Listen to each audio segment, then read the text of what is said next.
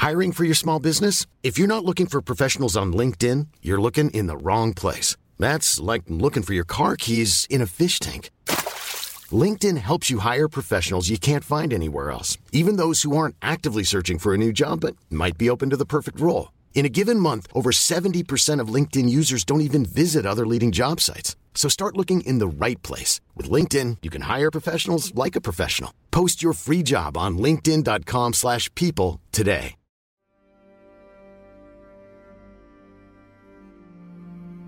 Era una salita faticosa e impegnativa, ma volevo conquistare la vetta del Monte Bianco. Eravamo in tre. Solo uno di loro era valdostano, precisamente di Courmayeur. Ero rimasto affascinato da un particolare sperrone roccioso e fu lì che il ragazzo del posto mi disse quello è il dente del gigante. Si dice che un mago vi abbia intrappolato gli spiriti maligni, che in realtà sarebbero attivi tutt'oggi proprio sotto di noi, intrappolati dai ghiacci che non gli consentono di tornare in superficie. Decidemmo di montare proprio in quel punto la tenda, eravamo troppo stanchi per proseguire. Mangiammo, bevemmo e scherzammo fino a notte fonda, ma proprio prima di andare a dormire sentimmo uno strano grido. Non sembrava quello di un umano, ma più quello di un bambino ibridato con un predatore dei boschi. Uscimmo a controllare, ma non vedemmo nulla. Poi, qualche minuto dopo, il dente del gigante iniziò ad emanare un colore acceso. Dissi: Ci deve essere una spiegazione. Magari è una reazione ad un qualche evento atmosferico. Avevo appena finito di dire quella frase quando sentimmo decine e decine di urla, come quella di prima, provenire dalla torre. Indietreggiammo spaventati fino alle tende. Tutto tornò alla normalità nel giro di pochi minuti. Eravamo troppo stanchi, per cui ci addormentammo senza nemmeno rendercene conto. Il mattino seguente ci guardammo negli occhi. Era chiaro che non era stato un incubo. Proseguimmo fino alla cima. Nessuno di noi disse più niente a riguardo, nemmeno sulla via del ritorno.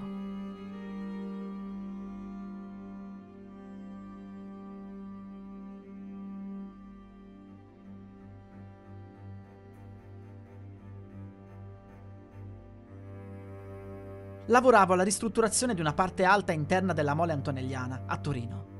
Era uno dei periodi più belli della mia vita, e non solo perché mi stavano pagando tanto, ma perché da lassù avevo una bellissima visuale sulle Alpi. Durante la pausa pranzo mi mettevo seduto a mangiare qualcosa sul ponte che utilizzavo per la facciata. Pensavo che era incredibile avere quella visuale da una città così grande. Poi, l'evento che avrebbe sconvolto la mia vita. Dovevo allargare una crepa che si era formata all'interno di quella parte dell'edificio, in modo che poi avrei potuto riempirla e chiuderla. Ma come ho iniziato a farlo, è venuto giù tutto il muro, rivelando una porta nascosta. La mole era stata costruita nella seconda metà dell'Ottocento. Perché fare una stanza segreta? Avrei dovuto avvertire chi di dovere immediatamente, ma ero troppo curioso, così entrai per capire meglio. Attorno a me c'erano degli strani manufatti, sembravano provenire dal futuro. Ne ho preso in mano uno e poco sopra di me è stata proiettata una mappa dell'universo. Avevo i brividi, ma ero così affascinato che ho continuato a prendere in mano gli altri manufatti. Erano come dei nastri, un archivio alieno. Ed infatti, quando ho preso l'altro manufatto, ho visto quelle scene che non avrei più smesso di sognare la notte. C'erano dei video ad ologramma in riproduzione di umani che subivano esperimenti alieni Quegli esseri tagliavano i loro arti e li sostituivano con dei tentacoli, strane protesi e parti di creature aliene. In un punto manipolavano il loro cervello facendoli provare a comando tutte le emozioni possibili. Sembrava di vedere dei robot eseguire comandi programmati. Ho mollato tutto. Sono sceso e ho detto ai miei finanziatori che era stata rivelata una zona segreta. Mi hanno chiesto ovviamente se ero entrato, ho risposto di no. Mi hanno fatto andare a casa e nei giorni seguenti ho ricevuto la visita di diverse persone. Tutti erano interessati alla solita cosa. Io continuavo a dire che non avevo visto niente, ma poi è arrivato quel tizio in giacca e cravatta che mi ha fatto crollare in due secondi. Forse riusciva a capire le mie emozioni, o forse avevo lasciato delle tracce, non lo so. Fatto sta che mi ha detto: Da come si comporta, sono sicuro che non è assolutamente intenzionato a rivelare nulla a nessuno. Per cui Ecco il suo premio per aver trovato quella stanza. Ce n'è abbastanza per vivere almeno dieci anni senza lavorare. Si goda il suo premio e cerchi di dimenticare. La avverto che se lei parlerà con qualcuno, io lo saprò. A chi lo chiede, continui a dire che non è entrato lì dentro. Mi raccomando. Dissi a quella persona che non avevo intenzione di dire nulla a nessuno e che la ringraziavo per il premio. Da quel momento nessuno è più venuto a chiedermi nulla, ma gli incubi non si sono mai fermati.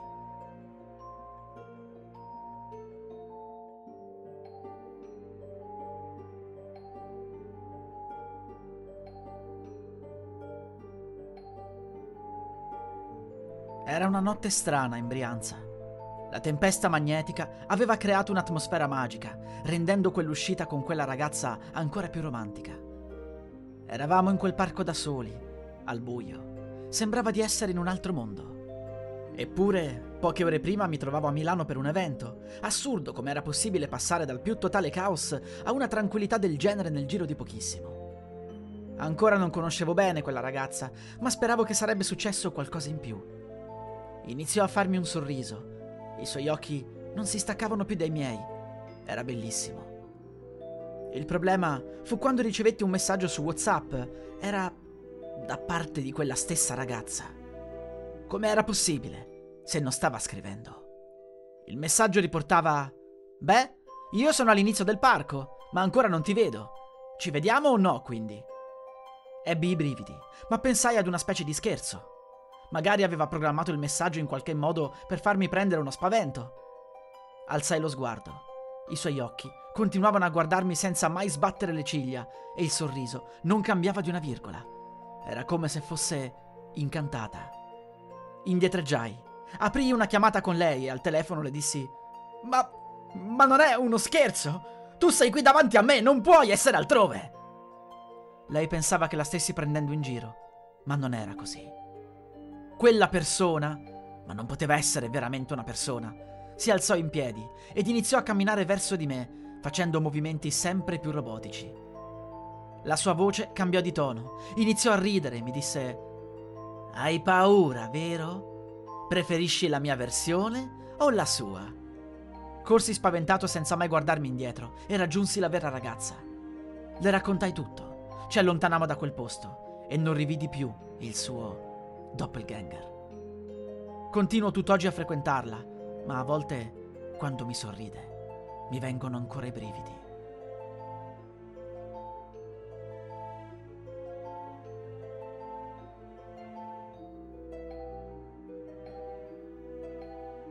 Era uno dei periodi più belli della mia vita. Avevo deciso di fare una vacanza da solo in Nord Italia. All'avventura, con uno zaino e voglia di esplorare. Avevo preso in affitto una baita in Trentino, proprio nella zona delle Dolomiti. Il momento più bello della giornata era ammirare il tramonto. I colori proiettati sulle montagne rendevano tutto così magico. La notte faceva molto freddo, ma fortunatamente avevo il riscaldamento sempre acceso. Ero molto stanco quella notte. Avevo percorso un lungo sentiero verso una delle vette e i piedi mi facevano male. Mi stavo per sdraiare quando vidi dalla finestra un'ombra passare rapidamente. Andai a controllare, ma non vidi nulla.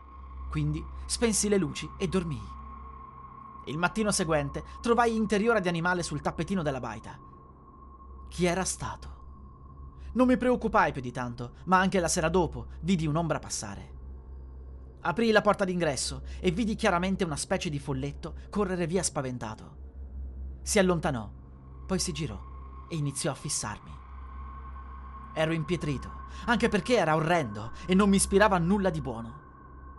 Non credevo poi nemmeno che potessero esistere creature del genere, figuriamoci il mio shock. Ma iniziai a tremare di paura quando lo vidi correre verso di me a velocità incredibile. Feci giusto in tempo a chiudere la porta. Poco dopo iniziò a fare versi e a bussare con foga. Non aprii la porta fino al mattino dopo, anche se quell'essere smise già dopo pochi secondi di bussare. Quando aprii la porta, notai che c'era una zampa di orso. Feci le valigie al più presto e cambiai zona, scrivendo anche al proprietario quello che mi era successo. Il tizio mi disse che raramente poteva accadere, ma che in ogni caso quell'essere non mi avrebbe fatto del male. Avrebbe solo voluto mettermi a testa in giù per ridere e giocare. Poi mi avrebbe liberato.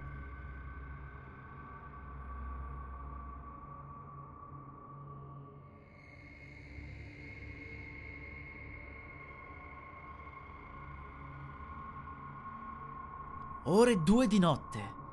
L'orario migliore per scavare senza farsi vedere, anche se nel centro di Palmanova. Avevo due amici che controllavano che non venisse nessuno, anche se ci eravamo messi le divise apposite per sembrare di essere della manutenzione stradale. Il tutto è iniziato con la morte di mio nonno. Mentre stavamo cercando di capire che oggetti prenderci e cosa vendere in casa sua, ho ritrovato un vecchio documento nascosto. Era stato redatto durante la costruzione di Palmanova e si parlava di un passaggio sotterraneo dove sarebbero stati nascosti vari tesori. Era indicato il punto preciso e grazie alla conformazione particolare della città non era difficile capire dove scavare, anche se erano passati moltissimi anni. Ne ho parlato solo con i miei due migliori amici e ho detto loro che se mi avessero aiutato avrebbero avuto parte del tesoro. E così, dopo aver scavato, abbiamo trovato effettivamente un passaggio. E sembravano esserci dei tesori là in fondo. Ma assieme a tutta quella roba che luccicava, abbiamo trovato delle strane creature antropomorfe. Sembravano quasi messe lì a guardia. Ci hanno guardato e si sono avvicinate a noi accelerando il passo. Siamo fuggiti urlando e proprio all'entrata del buco ci siamo imbattuti nella polizia. Stavano controllando cosa stava succedendo. Il buco era stato individuato e segnalato alle autorità. Terrorizzati, abbiamo raccontato loro che là sotto c'erano dei mostri. I poliziotti sono scesi a controllare. Abbiamo sentito degli spari. E poi, niente altro. Sono arrivati rinforzi. Abbiamo sentito sparare di tutto. Poi, una telefonata ha richiesto con urgenza una colata di cemento per sigillare il buco. Il comandante si è girato verso di noi e ha detto ai suoi: e loro cosa ci fanno ancora qui? Portateli in centrale. Abbiamo dovuto raccontare tutto e alla fine ci hanno detto Possiamo accusarvi di molte cose. Sareste entrati in possesso di una tale ricchezza che non vi apparteneva. Ma, date le circostanze, siamo disposti a passarci sopra. Se non raccontate nulla di cosa avete visto laggiù. La gente non deve sapere che sottoterra possono nascondersi mostri immortali. Avete capito? Abbiamo annuito e siamo andati a casa.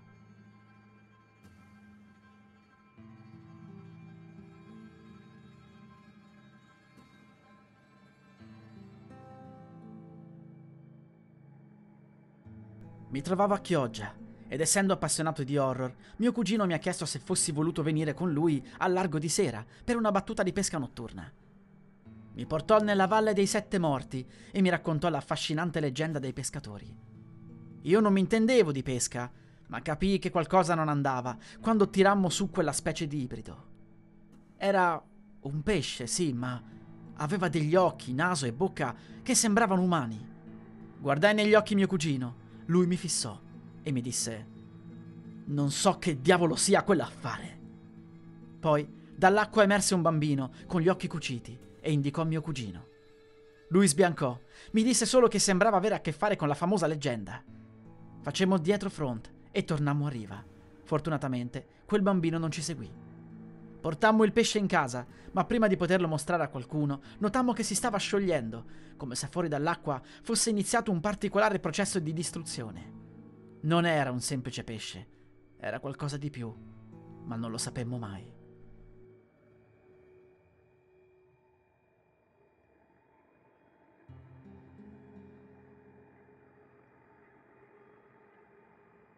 Doveva essere un'avventura notturna all'isola Palmaria. Il mio amico aveva una piccola barca e avevamo deciso di raggiungere l'isola che a quell'ora era praticamente deserta. Era una notte splendida di un caldo venerdì d'agosto, per cui avevamo il costume e diversa carne da arrostire sul fuoco. Arrivammo ad una delle spiagge deserte, accendemmo il fuoco e iniziammo a mangiare. L'unico suono che potevamo sentire era lo scoppiettio delle fiamme e il rumore del mare. Era un'atmosfera magica. Andammo poi a fare il bagno, ma girandoci verso il fuoco, notammo che la fiamma si stava alzando sempre di più, come se fosse un ciclone. Rimanemmo fermi a fissare, vedemmo la forma del fuoco diventare una sorta di creatura. Il mio amico esclamò Belin.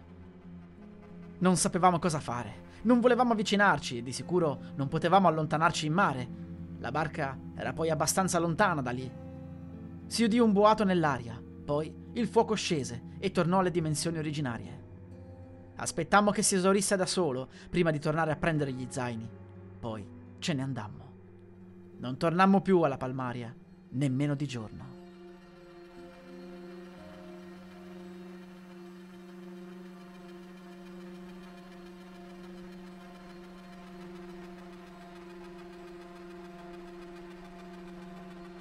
Nelle notti d'estate sono solito passeggiare lungo la riva a Rimini. Solitamente è sempre tutto tranquillo, ma quella notte vidi qualcosa di estremamente veloce attraversare tutto il bagno per poi tuffarsi in acqua. E attenzione, per estremamente veloce intendevo veramente veloce, troppo. Nessun umano può correre così. Eppure mi sembrava un uomo, anche se era troppo buio per riconoscerlo. Andai nel punto in cui si era tuffato, ma di lui non c'era più traccia. Di sicuro non poteva essersi messo a nuotare verso il mare aperto, ma perché non riuscivo a vederlo da nessuna parte? Attraversai il bagno e notai un gruppo di ragazzi seduti. Chiesi loro se avevano visto cosa era appena successo. Tutti loro annuirono. Si trovavano più vicini a quella creatura rispetto a me. Mi dissero che sembrava avere le pinne al posto dei piedi e che non erano pinne vere, erano proprio piedi con quella conformazione. Il volto era completamente nero senza tratti. Erano rimasti tutti scioccati. Non sapemmo mai cosa fosse e non mi ricapitò più di vedere una cosa del genere.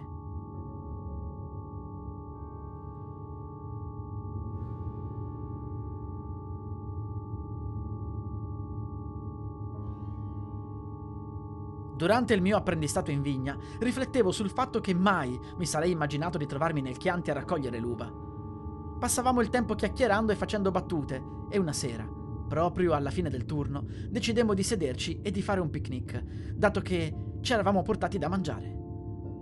Ci tengo a precisare che nessuno di noi aveva bevuto più di tanto, ma vedemmo tutti una strana luce nel cielo. Si abbassò fin sopra le nostre teste e poi il blackout. Ci risvegliamo tutti di mattina, era come se ci fossimo addormentati improvvisamente. Qualcuno pensa che siamo stati rapiti dagli alieni, non lo posso sapere, ma sinceramente spero non ricapiti mai più.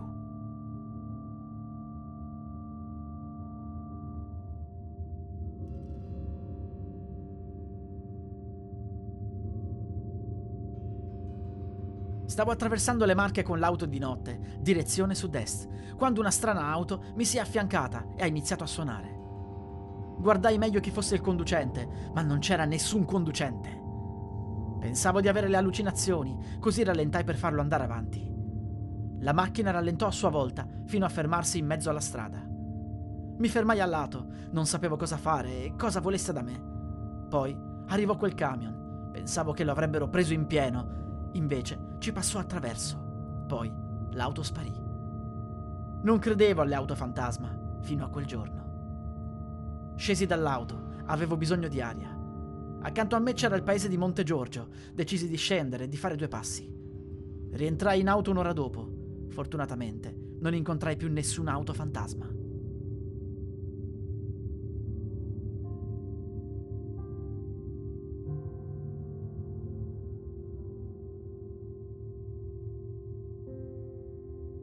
Stavo tornando da un viaggio in Sud Italia mi mancavano alcune ore per arrivare a casa e passando da Gubbio notai uno strano traffico e tanta gente che andava a piedi verso il centro. Aprii il finestrino e chiesi cosa ci fosse. Mi parlarono di una notte bianca molto importante. Decisi quindi di fare una sosta e di approfittare, per cui parcheggiai e mi avviai verso il centro. Era il tramonto. L'oscurità non tardò ad arrivare una volta raggiunto il centro storico. C'erano banchetti, artisti, L'atmosfera medievale del posto mi colpì da subito.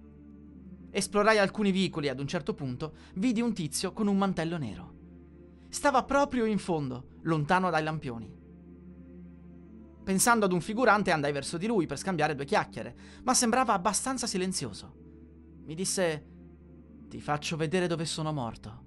Risi e risposi Ok. Accanto a lui c'era una torre. La porta era aperta. Entrammo mi fece salire le scale fino in cima, poi mi disse mi sono buttato di sotto. Così. Lo vidi prendere la rincorsa e gettarsi. Non riuscii nemmeno ad urlare, ero paralizzato dallo spavento. Ma guardando di sotto, vidi che non ci fu alcun impatto, come se si fosse volatilizzato. Corsi di sotto, la porta della torre era chiusa, ero bloccato dentro. Urlai aiuto, sia dal basso che dalla cima, ma nessuno sembrava sentirmi. Rassegnato, mi sdraiai sulla panca di pietra e aspettai la fine dei festeggiamenti. Mi addormentai. Il mattino seguente riuscì ad attirare l'attenzione di qualcuno. Venne chiamato il custode e fui libero di andare. Non mi dimenticherò mai più l'esperienza con quel fantasma.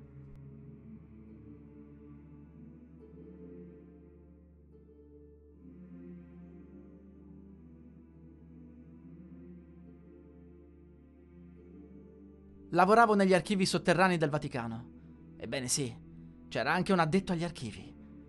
Succede spesso che da tutto il mondo si chieda aiuto alla Chiesa e si debba accedere a libri e a documenti. Là sotto ci sono i segreti più incredibili dell'umanità ed infatti, fra una richiesta e l'altra, andavo ad aprire un libro a caso e leggevo. Mi successe poi di aprire un documento del 1860 riguardante gli alieni. Fu lì che capii che la situazione era più assurda di quello che pensavo. Si parlava di un accordo fra gli extraterrestri di Alfa Centauri e alcuni stati del nostro mondo, incluso il Vaticano. Gli alieni avrebbero preso il controllo del corpo di alcune persone per i loro scopi di ricerca e sviluppo. Si parlava soprattutto del fatto che in Italia, negli Stati Uniti e in altri posti, una persona ogni cento sarebbe stata controllata da loro, da lì a sempre. Ebbi i brividi. Realizzai che nel nostro paese si incontravano continuamente alieni.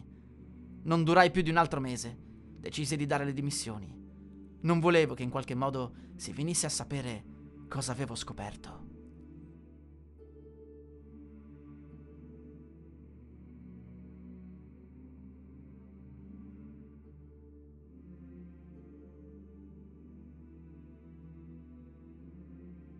Da bambino i miei genitori mi dicevano che se mi avvicinavo troppo ai pozzi, la pettenedda mi avrebbe afferrato e trascinato sotto con lei.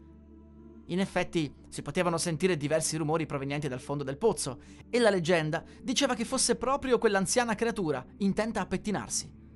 Avrebbe afferrato chiunque con i suoi lunghi artigli e la vittima sarebbe diventata sua schiava per sempre.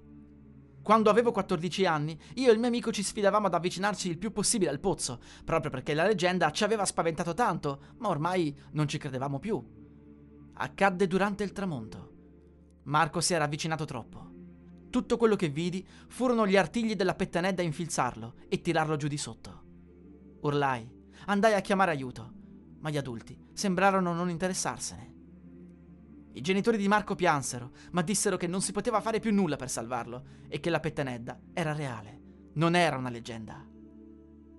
Da quel giorno, ogni tanto, mi avvicino cautamente al pozzo e cerco di parlare con lui. Apprezza la mia compagnia, a volte mi chiede di avvicinarmi di più, ma non ce la faccio. Lo so che vorrebbe che prendesse anche me, così potremmo stare vicini per sempre e tenerci compagnia.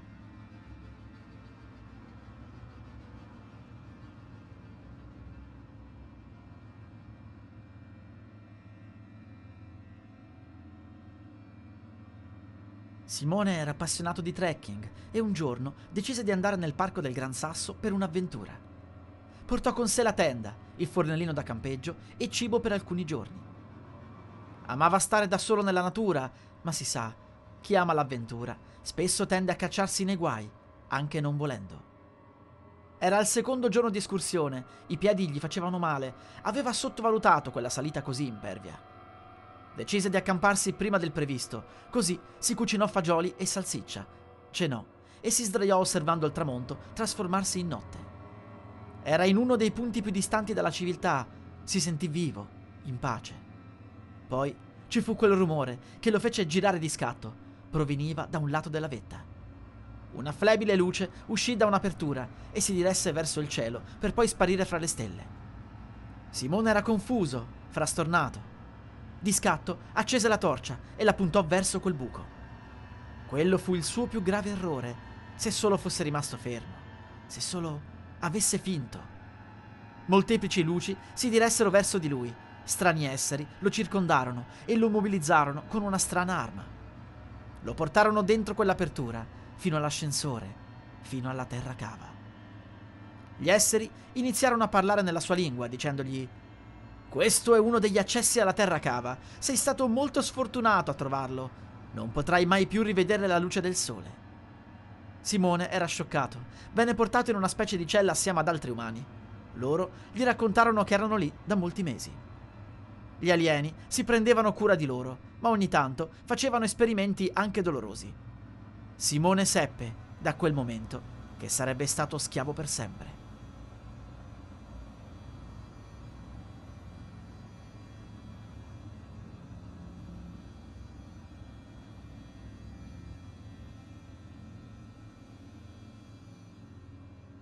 Ogni volta che una persona dice che il Molise non esiste, un molisano muore.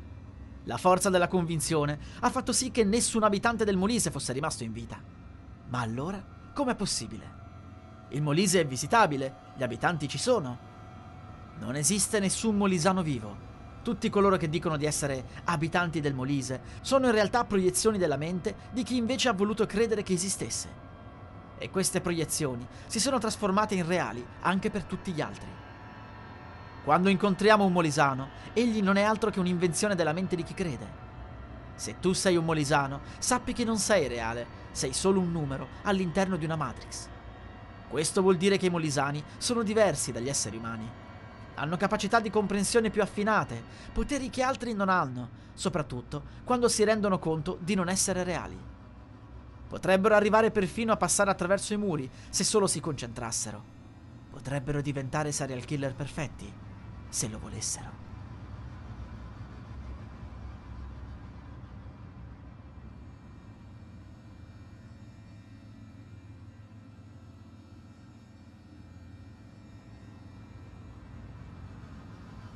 Rapporto dell'agente Esposito. Siamo al ventesimo caso in un mese. Il tizio che tutti chiamano il Munaciello viene avvistato in vari vicoli dei quartieri di Napoli ormai di frequente. L'ultima vittima ha interagito con lui perché sostava davanti il portone di casa. Il munaciello ha emesso un grido acuto e ha, testuali parole, spostato l'aria. Prima di correre verso la fine del vicolo e volatilizzarsi nel nulla. Il muro era troppo alto per essere scavalcato. La vittima dice che c'è passato attraverso. Eppure anche le altre testimonianze non sono molto diverse. Curiosa è quella della donna che invece ha ricevuto dei soldi dal munaciello. Anche lei lo ha visto sparire nel nulla. Si richiedono più forze dell'ordine, soprattutto di notte, per un pattugliamento più capillare nei vicoli. La voce si sta spargendo, le leggende si stanno moltiplicando. Dobbiamo fermarlo prima che faccia realmente del male a qualcuno. Fino ad ora si è limitato a spaventare, ma non possiamo sapere cosa accadrà in futuro.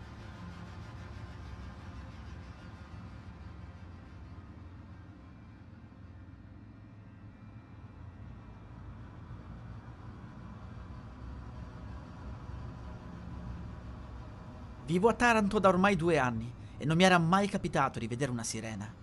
Ebbene sì, una sirena. Di notte.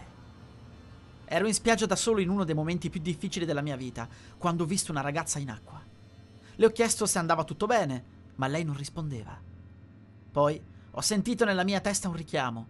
Era come un controllo mentale. Ho iniziato a camminare fino a mettere i piedi nell'acqua, poi sono andato avanti, sempre più avanti. Ed è lì che la ragazza si è avvicinata, mostrandomi la coda di pesce. Mi stava comunicando che voleva che venissi con lei. Voleva affogarmi e usare il mio corpo fino a che non mi fossi disgregato. Ho avuto paura e ho cercato di fare resistenza, ma sembrava impossibile. Mi hanno salvato i fuochi d'artificio, che hanno iniziato a scoppiare proprio in quel momento. La sirena si è distratta, liberandomi dal gioco mentale. Sono corso fuori, via dalla spiaggia, e solo in strada mi sono calmato. Da quel momento ho la fobia del mare. Ho paura che possa risuccedere.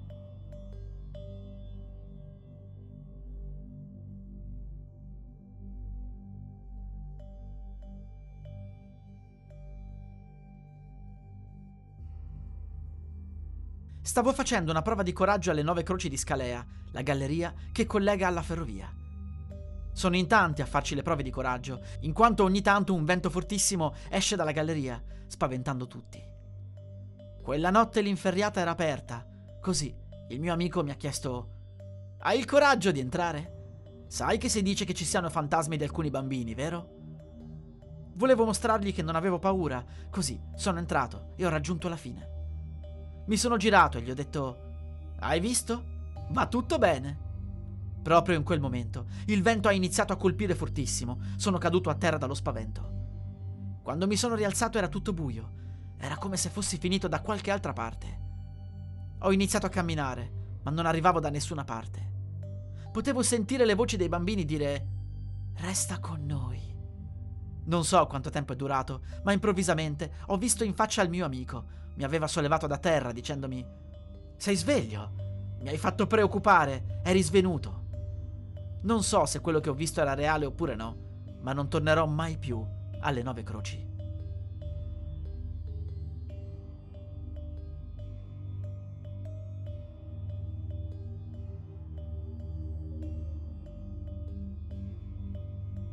Era una bellissima serata nella splendida Matera.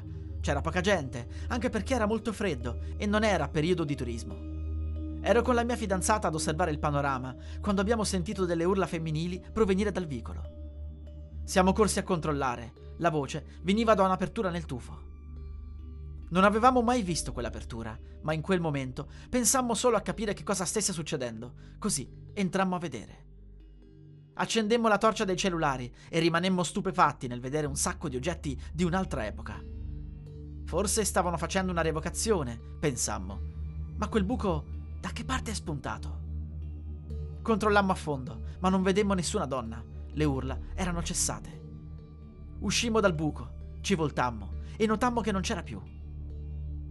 Non potevamo avere entrambi la solita allucinazione. Era successo qualcosa. Ne parlammo per molto tempo, ma non trovammo mai una risposta.